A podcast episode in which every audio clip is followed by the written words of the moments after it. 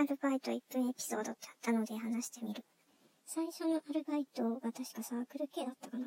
3年ぐらいやって、途中で掛け持ちでブックオフみたいなところ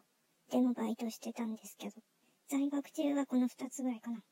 社会人になってから画廊は研修中に辞めたし、ペットショップも3日で辞めたし、その後の糸金ってとこは3年続いたんですけど、1年ごとに移動してた気がする。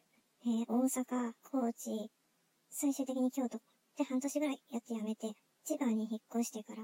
今度は石橋楽器でアルバイトして、それが最後のバイトだったかな。総合的に接客業が合ってないなって思った今となっては、今思い返すと。まあ一番マシだったのは石橋楽器なんですけど、一人になったりすると結構じゃない、たまにトリップしたりする時があって、エースタで、